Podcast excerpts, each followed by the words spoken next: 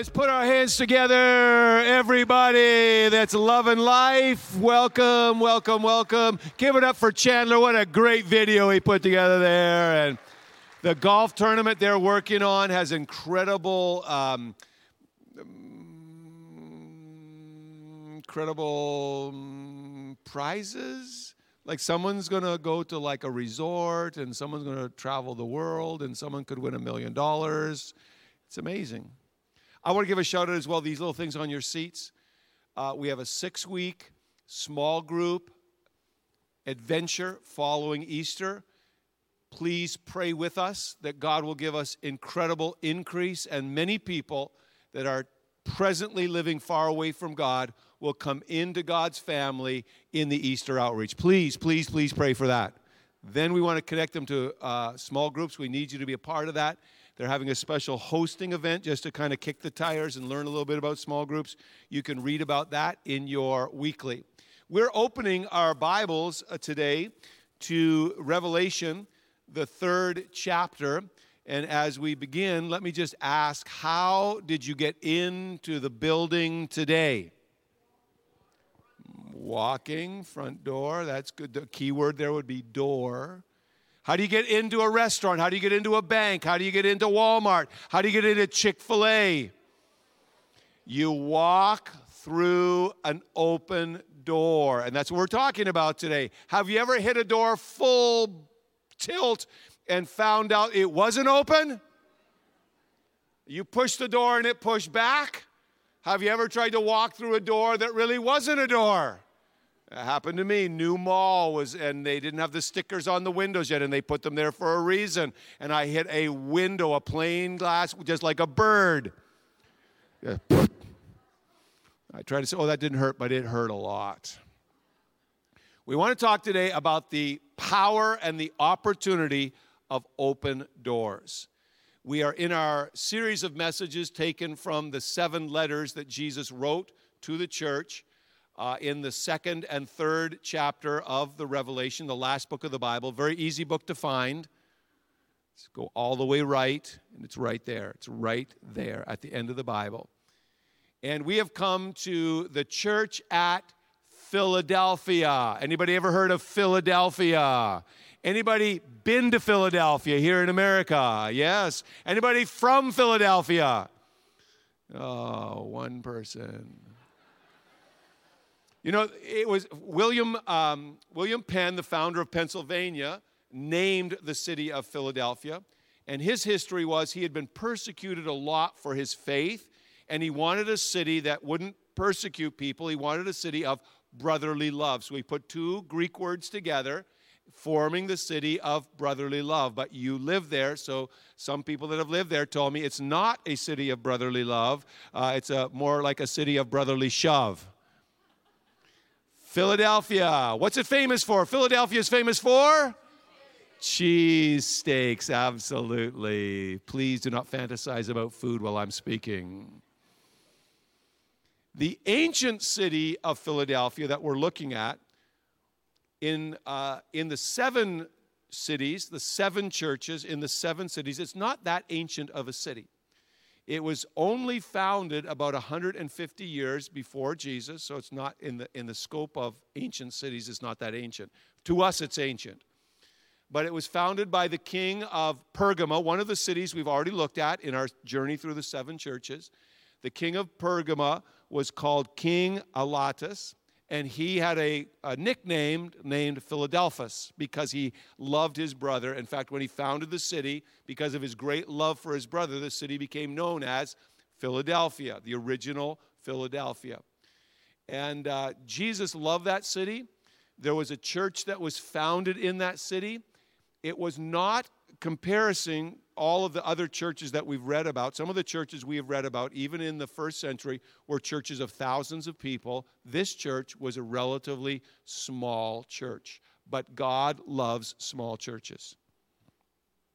He loves all churches that are doing the work of Jesus, whether they're big or whether they're small. There are some small churches that are not doing the work of Jesus, they are small clubs that are just called churches. There are some big churches that are not doing the big work of Jesus. They are big clubs but are not doing the work of Jesus. How do we find out what the work of Jesus is? We read the manual. Thank you very much. And that's what we're doing today. We're reading what Jesus thinks about the church, and we all want to have what each church is called to. We'd like to have it today. If you take time to read this short letter and any of the seven letters, you'll find this phrase. If you've got ears to hear, how many of you qualify? Ears to hear, please listen, not to what Scott says, it doesn't say that. Please listen to what the Spirit of God is saying. And He's speaking in this room. We want to get out of His way as best we can and hear His voice. Verse 7 begins the letter to the church, and it says, And to the angel of the church in Philadelphia, write these words. The words of the Holy One, here's how Jesus describes himself the true one, the one who has the key of David. Now, just pause for a moment for you Bible uh, students. The other churches received letters from Jesus, and Jesus described himself as he does here. But in each of the other descriptions, he reaches back to the first chapter. In the first chapter, there is a full description of Jesus, one with flaming eyes, one with hair as wool, one with a sharp sword coming out of his mouth, one with feet of bronze. And he takes from that and says, Here is the one who's writing to you. This church, he gives a unique description outside of the context of chapter 1. Just if you're a Bible student, you may want to note that. He presents himself as one who is holy, one who is true, and one who has the key of David. Who was David? Discuss it amongst yourself, come up with an answer. Who is David? David was a famous, probably the most famous ancient king, right? King David. So this is a key in a kingdom. And when this key is used and the door is open, nobody can shut it. And when this key locks the door, nobody can open it. Now, again, for those of you who are Bible students and are taking notes, and God will bless you if you take notes, you may want to note Isaiah 22 because that's where this metaphor comes from. In Isaiah 22, there is a king named Hezekiah, and Hezekiah has a faithful servant named Eliakim. Eliakim was given the key of the kingdom, he wore it on his shoulder, and he was the one who granted access. If Eliakim opened the door, it was open. If Eliakim closed the door, it was closed. And what Jesus is saying, in the kingdom of God, I have the key, the key of the kingdom. And when I open a door, ain't nobody closing it. And when I close a door, thank you for joining with me and participating. Ain't nobody closing it. He presents himself as one who opened doors. And we're talking today about the opportunity and the power of open doors. Because here is Jesus' message to that church, which would be a message to our church if we have ears to hear, and to individuals who are listening to this message, whether you're here or watching online. Here's the message I know your works, right? You have this in your study guide if you pull it out. I know your works. And he says that to all the churches. He knows what you're about. And behold, I have set before you an open door. So if you can just imagine this, can you use your sanctified imagination? Just picture here in front of me a doorway. And Jesus has put it in front of me. It's an open door. Now, the key to getting into this building is what? Going through. If you never came through the open door, you would not be sitting here right now. If you never go through a door, you never receive what's on the other side. And that's very important because Jesus is putting opportunity in front of you, and you will need the faith and the strength to walk through that door. But if you walk through that door, you will leave the last behind and receive the new that He has for you. Come on, somebody. Now, to receive that, pay attention, verse 8. There are three key principles we're going to talk about today. And I want you to note them now. If you have a pen, you can underline them. These are the keys to this church having this opportunity, this open door that He put in front of them. Nobody could close. When, when God brings an opportunity, nobody can close it. Uh, the government of China has tried to close the door to the gospel of Jesus Christ. But Jesus opened that door.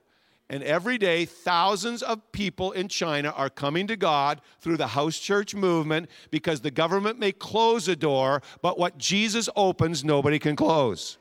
Is get that? That's true. And regardless of church, government, um, relationships, whatever the government does, the government is the government of this world. We belong to a different kingdom called the kingdom of God. And in the kingdom, the king has the keys. And when the king opens the door, nobody can close it.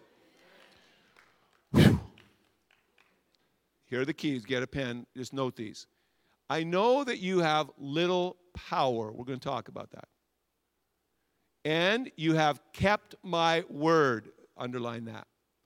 And you have not denied my name. And because of that, I have put in front of you an open door. Now, an open door in the Bible, in the scriptures, is an opportunity. And I put several um, scriptures in your study guide that just show us when we, he says open door, he's saying new opportunity. Um, you'll notice there in your study guide, if you pull it out, in Acts chapter 14, Paul is meeting with the church at Antioch and he's bringing to them a little report just on his ministry, on what he's been doing. And it says, when they arrived, they gathered the church together and they gave them a report, or they declared all that God had done with them. And watch this how he had, what did God do? He opened a door to the Gentiles. And you should be very glad that Paul saw that door and stepped through that door if you are a Gentile. And if you don't know if you're a Gentile or not, if you're not Jewish, you're a Gentile. Are there any Gentiles in the house? Okay, just so, and you should be thankful that Paul saw the door and he had the faith to step through it. I believe that God tried to open the door for Peter. Peter was given opportunity. In fact, Peter was the first one that was ministering when God poured his Holy Spirit out on Gentile people. And he said, It's not my fault.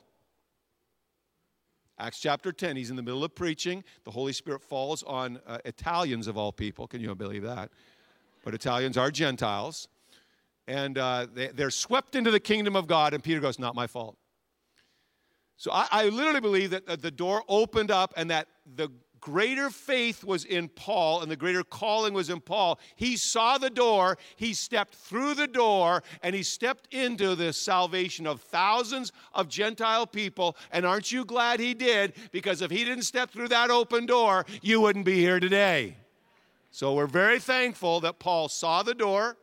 And my prayer is today that you will see doors of opportunity the fog will clear, the fog will lift. You will see doors of opportunity, and you are going to take steps of faith today to step through those doors. And here's what happens the same way you are blessed because Paul stepped through an open door, you are going to be a greater blessing to this world because you see the opportunity and you step through the door. Come on, somebody.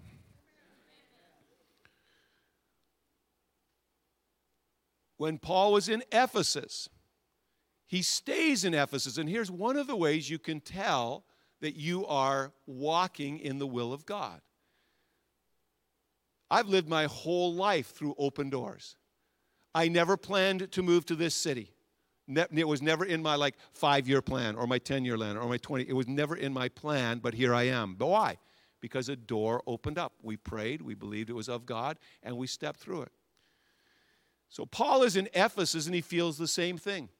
He says, I'm going to stay in Ephesus until Pentecost, or I'm going to stay longer, longer than I had planned to. Pentecost was a festival. It was somewhat down the road in the calendar. And he says, The reason I'm staying there in verse 9 is because there is a wide open door. He felt things are happening. People are coming into the kingdom of God. Lives are being changed. People are being transformed. It seems to be a wide door of opportunity, even though, watch this, even though there are many adversaries.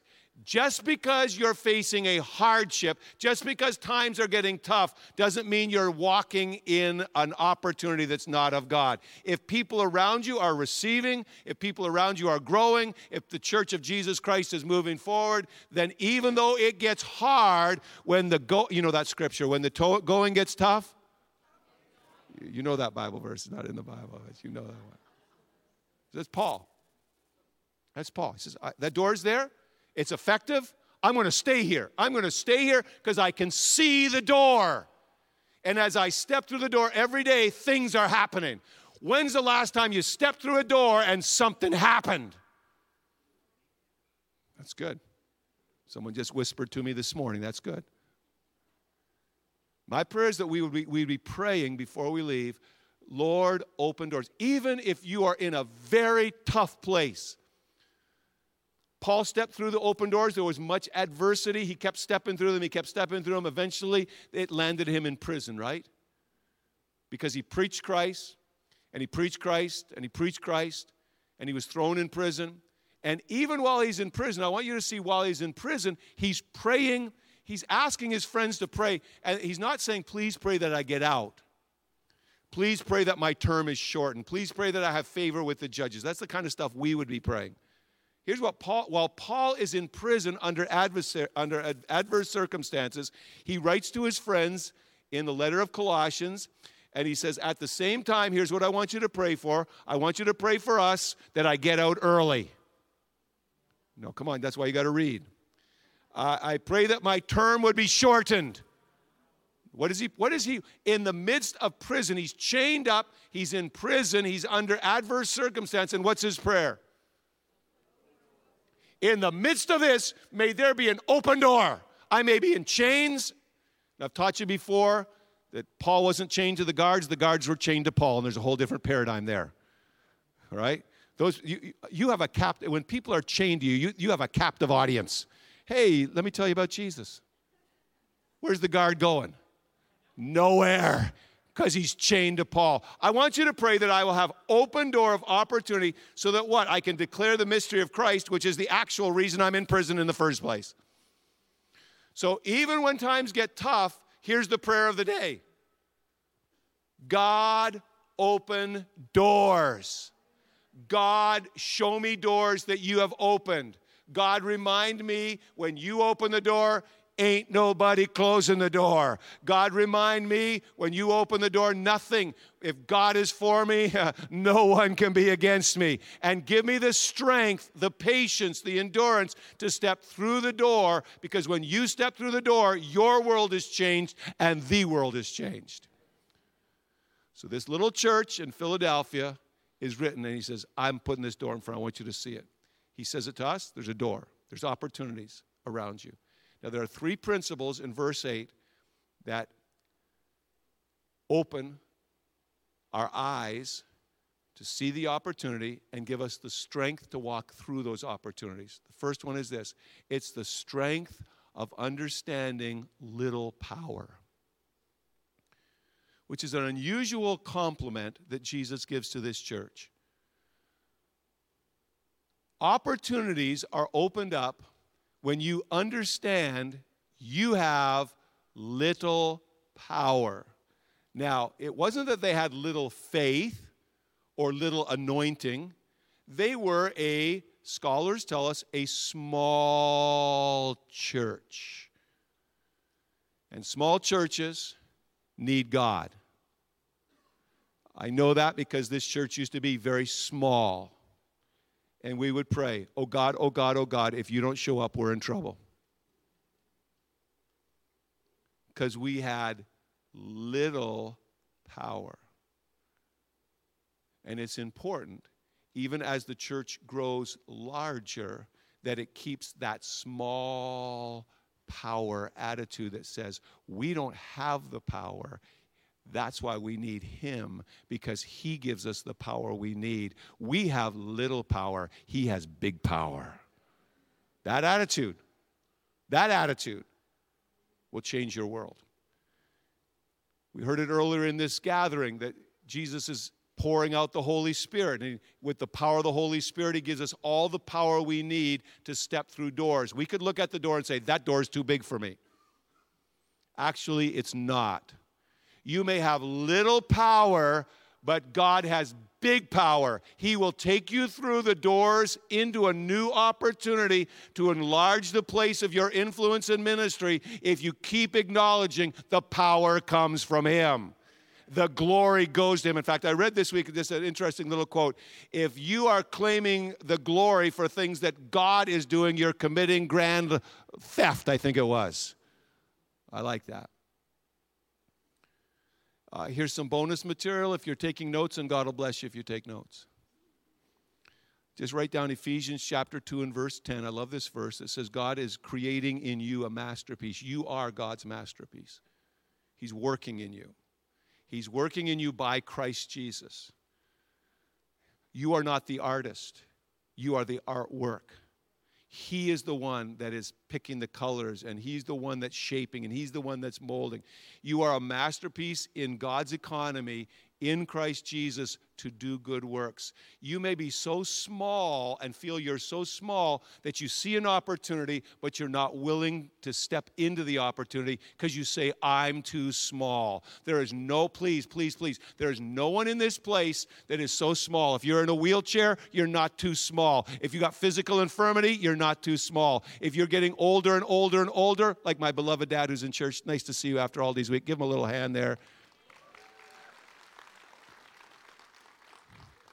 Not as physically strong as you used to be. You may have little power, but God still has all the power you need.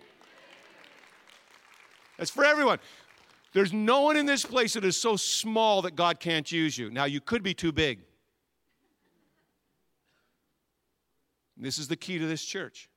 They recognized hey, we don't have resource, we're not politically connected.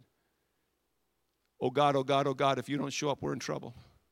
May we never lose that prayer. We're God's masterpiece. We're not making ourselves, we're not painting, we're not painting by numbers. He is painting us. He is making us in Christ Jesus to do the good works. And every single person in this room is called to fulfill that, to do the good works, not in your strength, not in your ability, not in your power, but in the power of Almighty God. There are opportunities around you. There are, there's a brokenhearted neighbor and it's an opportunity. There's someone who is sick and you don't have the power to heal them because you've got little power, but you happen to know the name that releases the divine power of God to bring much power to your little power. There's someone that's living far away from God. They could be a prodigal. They could be far away from God and never know too much about the kingdom of God. And it's an opportunity, and you feel a little overwhelmed, but you may have little power. He has much power, and that's all you need to know. Come on, let's affirm that. Let's just put our hands together and just say, Thank you, Lord.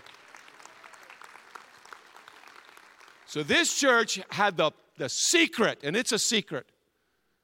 And may God help us as we get larger that we never lose that small church attitude that says, Oh God, oh God, oh God, if you don't show up, we're in trouble. If you don't show up, we don't have it. We have little power, you've got much power. And we need your much power because our little power doesn't accomplish anything, is what he said. So he says, I want to compliment you. You understand you've got little power. The second thing he says to them in verse 8 is this that you have kept my word. That opportunities open up from keeping God's word. And I want to just point out to you, if you've been in the series, that's a repeatable. He has said that to several churches as he compliments them. And let me add this you're a Bible student, this is one of of the seven churches, you know, God would say something nice and then he would correct them, something nice and then he would correct them. This church and the church of Smyrna are the only churches that he has no correction for. No correction. He just, man, I'd like to be part of a church like that. Other churches, Jesus said, hey, thumbs up. But Jezebel, right? This church, all he says is, hey, thumbs up and thumbs up. Man, I'd love Jesus to look at this church and go, thumbs up and thumbs up. You guys have little power, know that. I got much power. You guys keep the word of God. That's why in this series, and it's been emphasized, is we want to we want to love the stuff Jesus loves. Jesus loves when we keep his word. And in order to keep his word, we have to know His Word, which is why I've been encouraging you 15, 20 minutes a day, that devotional time with God where you read God's Word, because you can't keep God's Word if you don't know God's Word. And what God's Word will do, it will shift your perspective. I believe that there are doors of opportunity that are in front of you, and you're not seeing the opportunity clearly because you keep looking at things through your perspective. The Word of God shifts your perspective and brings you to the wisdom of God, where you see the whole circumstance in a brand new light. The Word of God will shift the way you look at things. It will shift you from human wisdom, which is folly, to divine wisdom, which is victory. When we were called by the Lord uh, Jesus to come to Sarasota, we actually physically uh, didn't want to come because uh, we were pastoring a church that had a dramatic growth. It was a it be, had become a large church, and we loved that church. We've only pastored two churches in our lives, uh, that church and this church. And when Jesus asked us to come to Sarasota, it was a just a tiny little. Sometimes sometimes we would have gatherings. We would count the people one, two, three, four, five. That happened. So Darla was having her devotional time while we were praying about this, and we were going, "Is this a is this an opportunity? Is this maybe is this not?" So we're praying. We want to, we want to seek God, and Darla came across a scripture, and she shared it with me, and it shifted our perspective. The scripture says, in the words of Jesus, "Do not be afraid, little flock." We were pastoring a big flock. But do not be afraid, little flock, for it is God's great desire to give you the kingdom of God. That scripture shifted our perspective. We were looking at it one way, but the word shifted our perspective. So all of a sudden, oh, that is that's an opportunity. We began to see it as an opportunity. Eh, sometimes you're looking at something and it's a challenge and it's a mountain, but it's not. It's just a door in disguise. Somebody get that one down because I never said that before. That's I don't know where that came from, but somebody needs it. Your problem, your mountain is just a door in disguise. The word will help to clarify. You know what else? Some of you are standing right in front of the door and you can't see it because you're in a fog of stress and pressure. And you've been listening to every Tom, Dick, and Harry, and you got to stop listening to them. And Susie and Jane and Mary, stop them too. Listening to God's word will put, listening to God's word will clear the fog of stress and bring you into place of peace. I, I love uh, Psalm 119. It is the longest portion in the Bible, and it's all about the Bible. It's all about the Word of God. And there's a verse, bonus material as well, but you can get it. Psalm 119, 165. You know you're in a serious passage when you get down to 165 verses, and there's more after that. Psalm 119, 165 says, Great peace have they that love thy law, the law of the Lord, the law of love, the scriptures. Great peace have they that love the scriptures. It clears the fog so you can be in a peaceful place. And when you're in a peaceful place, you can see doors better. And then it says this, and nothing shall offend them. Wow. Can you imagine walking out through the open doors with nothing or no one offending you? It's very hard to see doors sometimes when you're upset with people because your eyes aren't looking for the doors, you're looking at the people. What forgiveness does, what letting go of resentment does, it takes your eyes off the people and gets your eyes on the door, and you go, Oh my Lord, there it is. I'm going to stop looking at you. I'm going to stop fighting with you. I forgive you. I let that go. Oh, my Lord, there's a door of opportunity right here that I was missing because I was not in peace. I was in antagonism towards you. And now I let that go. And now I can see the door clearly. I'm preaching good. I don't care what you think. I'm preaching good anyway. I don't care. I'm just, I don't care. I'm, I'm preaching. So this little church had little power little church kept the word of God. And then this third thing they did not deny the name of God. I've written it down like this if you're taking some notes that opportunities open up when you honor the name of the Lord, when you honor God's name. In their day, um, they would literally be challenged by legal authorities to say each year they would be compelled or challenged to say, take a pinch of salt and bring it in worship and say, Caesar is Lord. Well, how many know that Caesar can't be Lord and Jesus be Lord at the same time. Eh, that'd be a great lesson for some of you to learn. Caesar can't be Lord. Your car, your house, your position, the relationship you're in can't be Lord and Jesus be Lord at the same time. So they just said, we cannot say that. Probably in this small church, everyone had faced that at some time, and they just, they were all true. They just said, no way, Jesus is Lord. Now, in our context, thanks be to God, we don't have legal authorities coming and asking us to deny the name of Jesus. Thank God for the religious freedoms that we enjoy in this nation. Thank God for the religious freedoms we enjoy in this nation. Thank you, Lord. We don't know how long we'll have them. Brothers and sisters that live around the world don't have them. We enjoy them. Nobody says, hey, you, you have to deny Jesus.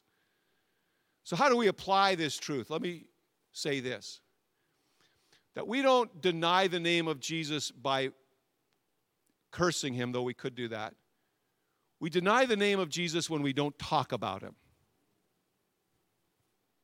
When, we don't, when his name is not found frequently on our lips.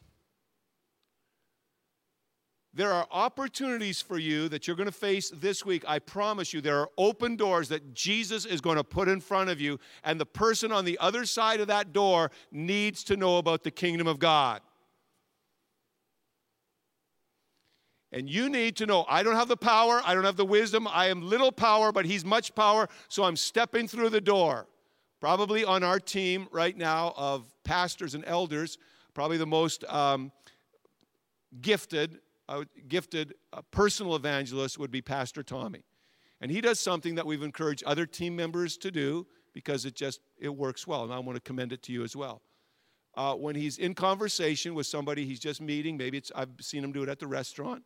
He just says uh, to the person, I, I, I try to make it a habit to pray for somebody I don't know at least once a day.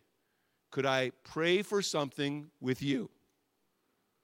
And that, well, that can lead, not always, but it can lead to a spiritual conversation. But I've also seen the person say, No, no, no, thank you. Next words out of his mouth Jesus loves you. What did he do? He honored the name of Jesus. You can study this, and some of you are children of the 60s. Where are my children of the 60s? Where are you? Where are you? Where are you? Children of the 60s. This, and for those of you that are younger, this is, you can study this. It's, it's, you can Google it. There was a movement of Jesus in the 60s and early 70s, and, and they were called the Jesus people. Anybody here a Jesus person? Okay, so oh, the, this the other services are light on Jesus people. The Jesus people come to this service. You old timers are coming to this service. They, they were called the Jesus people. Why? Because they talked about Jesus all the time. In fact, culture gave them a pejorative title. They called them Jesus freaks. Are there any Jesus freaks in the house? Yeah, so, and, and what they said is, Exactly.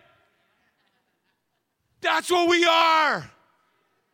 We are freaks for Jesus. They were talking about Jesus all the time. They were like that one way. Hey, Jesus is one way. A one way symbol. They had Jesus t shirts. We got to bring back some Jesus t shirts. They, Jesus loves you. That was pretty, pretty frequently off their lips. Hey, Jesus loves you. Now, the world didn't get it and the world mocks it and the word derides it. But I just, I would like you to consider, prayerfully consider, please, brothers and sisters, that the name of Jesus would come off of your mouth more frequently in the weeks to come than it has in the weeks past. That you would be a, a, a have the honor the name of Jesus.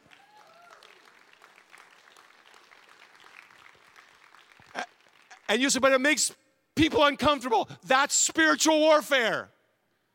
When you inject the name of Jesus into it, when you say Jesus loves you, you feel that woo, that ripple, woo. What is that? That's demons trembling. And God likes that. These people honored the name of Jesus. And every time you say Jesus, you are saying God saves. That's what Jesus means. Yeshua, Yahweh saves. And when you speak the name of Jesus, so they honored the name of Jesus. And then he wraps up by just saying these words in 10 and 11 to them Because you've kept my word, and he particularly notes this, and he has done this in other churches as well. So, this is another high value to Jesus. When you see him repeating himself in various churches, a high value that Jesus puts on what's this called? Patient endurance. Come on, everybody say patient endurance. Do you remember what patient endurance is? We've talked about it two or three times in this series. Patient endurance is, thank you, you remember, to never give up. Jesus likes that. Jesus likes when you never give up. Hey, maybe you missed a door last week. Hey, I want to say he's like a revolving door, but there's another opportunity coming around. You have patient endurance. And because you've had patient endurance, watch what he says I will keep you from the hour of trial that is coming. And, brothers and sisters, listen. Thank God for the religious freedoms we have, and I'll t- say freely, we don't know how long we have them. But if you live by the, the, the standards of this church, you're going to make it through. Praise be to God. Trial that is coming on the whole world. How many of you live somewhere on the world? And it's coming to the whole world. So he says it's coming. And if you read the Revelation, it's this cataclysmic conflict between light and dark. To those who dwell on the earth. Well, how many dwell on the earth? How many of you are living on the earth? So this is just wise for you to hear these words. He says to you, I'm coming soon. That's good news. I believe that. I believe Jesus could come today. Wouldn't it be great if you just stepped through a door of opportunity, just exercised your faith, just leaned into his power, and then Jesus came? And he said, Man, you, I gave a door and you just stepped through it. Just quit looking at the doors. Quit saying, I'm too small to go through the doors. You have little power, but He has great power. He's coming soon, He says to them. So He says, I want you to hold fast to what you have. Do just what you did when we studied the book and the letter to Thyatira. Take a pen and draw a line from verse 11 to verse 8. Because what did they have? They had little power. He's saying, hold on to what you got. You got little power. Remember, always remember, church, you have little power. He's got big power. You got little power. Know where your source of empowerment comes from, and it comes from Almighty God. And emphasis on the Almighty God. He said, You keep my word. Hold on to that. Keep doing that. Hold on to what you have. Keep my word and honor my name Just hold on to those things. And as you do that, you're going to see in new ways doors of opportunity. You're going to step through those doors. The world is going to be changed because you're on the planet at this time and you see the doors, the opportunities that God is giving you, that neighbor that needs help, that coworker that's beside you, and you step through the door of opportunity and you become a church of an open door. You become a believer of an open door. You're getting up even when you're in prison. Even when you're in prison, you're saying, there's got to be an opportunity in here somewhere. Pray that God will show me an opportunity. Show, open the door. Even when things are tough, even when physically things are tough, even when you're put in the, in the rehab home, there must be an opportunity home. There must be an opportunity here. Pray, pray with me that a door of opportunity would be open. And as we pray and we see the doors, God give us the power his power to step through those doors and see the world change with the power of Jesus Christ because it needs the kingdom of God to be on the earth as He asked us to pray. And you're part of that happening in Jesus' name. Let everybody say, Amen. Let's stand together, please. Let's close our eyes and let's open our hearts. And ask our prayer partners to come immediately and stand here with me if you would be so kind, please. The one who holds the key is in the room right now. And I promise you, he is, he's at a door. It's called the door of your heart. He's already opened his half of the door. You ever been in a hotel where it's like a two way door? He's already opened his half of the door. He's just asking for you to open your half so he can come in and have fellowship with you. And we want to have fellowship with the living God in this living moment. So we want to receive all that God has for us. We want to receive Christ as our Lord, as our Savior. We want to receive the opportunities He's bringing to us. And we're going to pray a prayer that I'd like everybody to pray. Maybe you've never prayed this kind of prayer before, but this is your day to make Jesus the Lord and the Savior of your life. Maybe you've been a prodigal. Maybe been far away. Maybe you, the fog, you've been in a fog. Well, today's a day for the fog to clear and for the Spirit of God to begin to show you opportunities that your life has never seen before. As you say yes to God, He says yes to you. So we want to do this out loud. I'm going to pray out loud. I'm going to ask everyone here, 100% of us, to pray this prayer of receiving God's grace, receiving Christ, following Christ. And here's our prayer. Lift your voice, good, strong voice. God loves to hear your voice. Would you say, Dear Heavenly Father, I come to you in Jesus' name. I open my heart, my life, my soul to Jesus Christ. Be my Savior. Be my Lord. I repent of my sins and I follow you. Keep opening up doors and giving me the strength and the power to step through those doors. Help me to follow Jesus every day of my life. In Jesus' name we pray. Hallelujah, hallelujah, hallelujah. Amen. Let the church celebrate. The Bible says heaven celebrates. Look this way, please look this way. If you are saying yes to God for the first time or for the first time in a long time, it's very, very, very important that you walk forward. Tell one of our prayer team. If you're not there yet, at least let us start a dialogue with you. You're saying yes to God. You can just pick your phone up and text in yes to 941 260 1321. And we'll start. We want to help you. Your life is here, but God would like to take it here. No, let me do that better. Your life is here, and God would like to take you here. So we want to be part of that. Please come and let one of our prayer team. Our prayer team is also here to pray for any need that you may have. Maybe you've got little power and you recognize that today and you say, I need the power of the Holy Spirit to go through the door of opportunity that's in front of me. Let our team pray for you and invite the power of the Holy Spirit to give you the power you need. You need healing, we believe in healing. You need a miracle, we believe in the miraculous power of God. If you've been here for the first time, and I've met a number of people that are here for the first time, thank you for coming and being with us. We believe that God has so much more for you. And uh, we love if you've never stopped by our VIP room and you are a VIP to us today, stop by that room. It's especially prepared for our guests. Back on the left hand side, we want to meet you, we want to greet you, answer any questions, and just bless you. You blessed us by coming. We want to bless you, give you some gifts. I'm going to pray a blessing, I'm going to pray a prayer over everyone.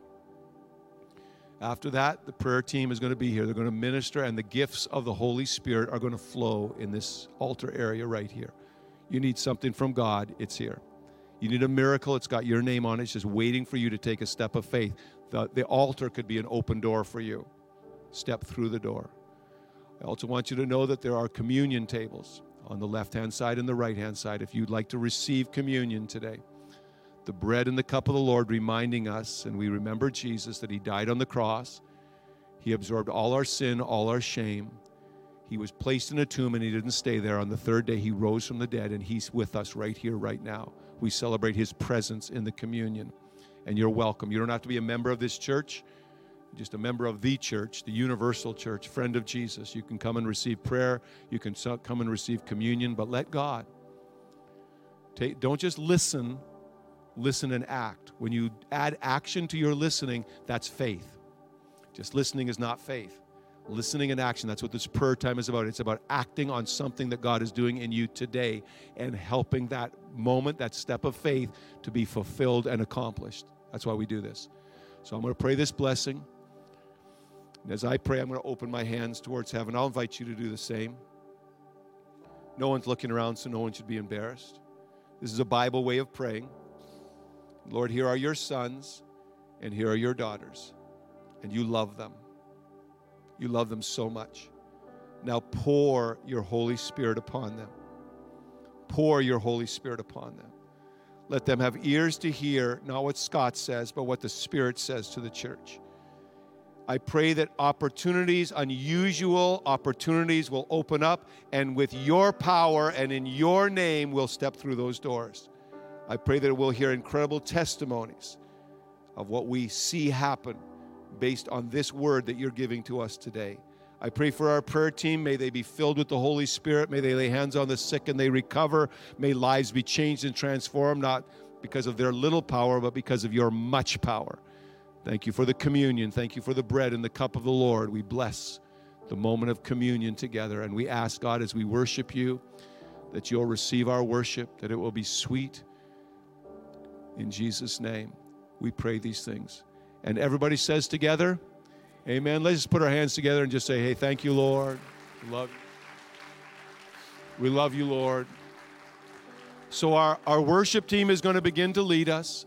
Let me invite you to come forward for prayer and for communion and just let the Holy Spirit work in your heart and in this place in Jesus' name.